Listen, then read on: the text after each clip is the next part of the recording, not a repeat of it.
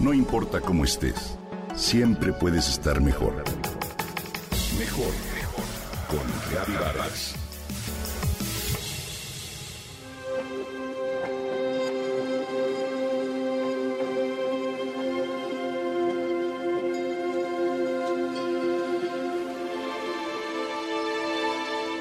Cuando Luisa era pequeña no entendía con claridad el significado de la palabra esperanza.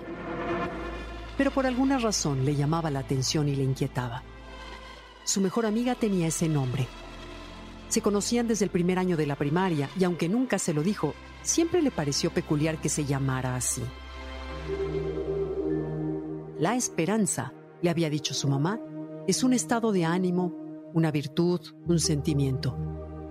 Y Luisa pensaba en su amiga y le sorprendía que todo eso cupiera en su nombre.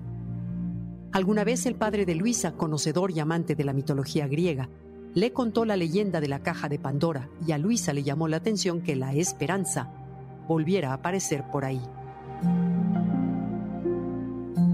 Según ese mito, Pandora era una mujer hermosa y llena de virtudes que era la esposa de Epimeteo, hermano de Prometeo.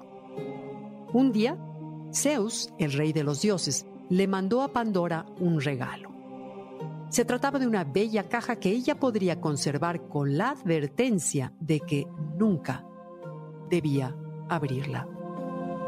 Pandora quedó encantada con el regalo, pero no pudo resistir la curiosidad y en un impulso levantó la tapa. Entonces surgieron de esa caja todos los males del mundo, las enfermedades, las calamidades y los desastres, sin que Pandora pudiera hacer nada para contenerlos. El único consuelo que quedó es que en el fondo de la caja, escondida en un rincón, estaba la esperanza, como una pequeña luz para iluminar a los seres humanos en medio de sus dificultades. Cuando su padre concluyó el relato, Luisa se quedó pensativa y confusa. «¿Qué cuento más extraño?», se dijo. «¿Para qué puede servir la esperanza frente a males tan difíciles de vencer?».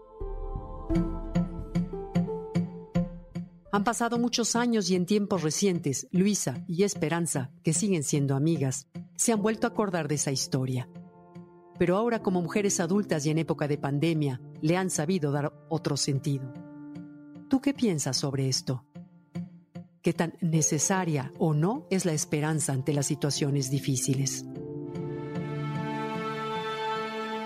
La esperanza es un estado de ánimo optimista en el cual aquello que deseamos nos parece posible. La esperanza es una confianza, una certidumbre necesaria para seguir adelante, pero se puede convertir en un lastre si solo la concebimos como una suerte de pensamiento mágico que mejorará nuestra situación sin ningún esfuerzo. Bien vista, sin embargo, la esperanza puede ser una herramienta práctica para resolver situaciones poco favorables. La esperanza, dijo el político checo Václav Havel, no es la convicción de que las cosas saldrán bien, sino la certidumbre de que tienen sentido, de que vale la pena esforzarnos por ellas. Por su lado, el filósofo español Fernando Savater ha dicho: «Soy decididamente de los que prefieren abrigar esperanzas, aunque siempre tomando la precaución de no considerarlas una especie de piloto automático que nos transportará al paraíso sin esfuerzo alguno de nuestra parte». Hay sabiduría en esas palabras, y la hay también en nuestra capacidad para enfrentar los problemas con la actitud esperanzada y positiva desde la inteligencia y la alegría. Te invito a que valores la infinita capacidad humana para vivir con esperanza. Y te comparto para terminar un fragmento del poema No te rindas de Mario Benedetti. No te rindas, que la vida es eso. Continuar el viaje, perseguir tus sueños, destrabar el tiempo, correr los escombros y destapar el cielo. La esperanza.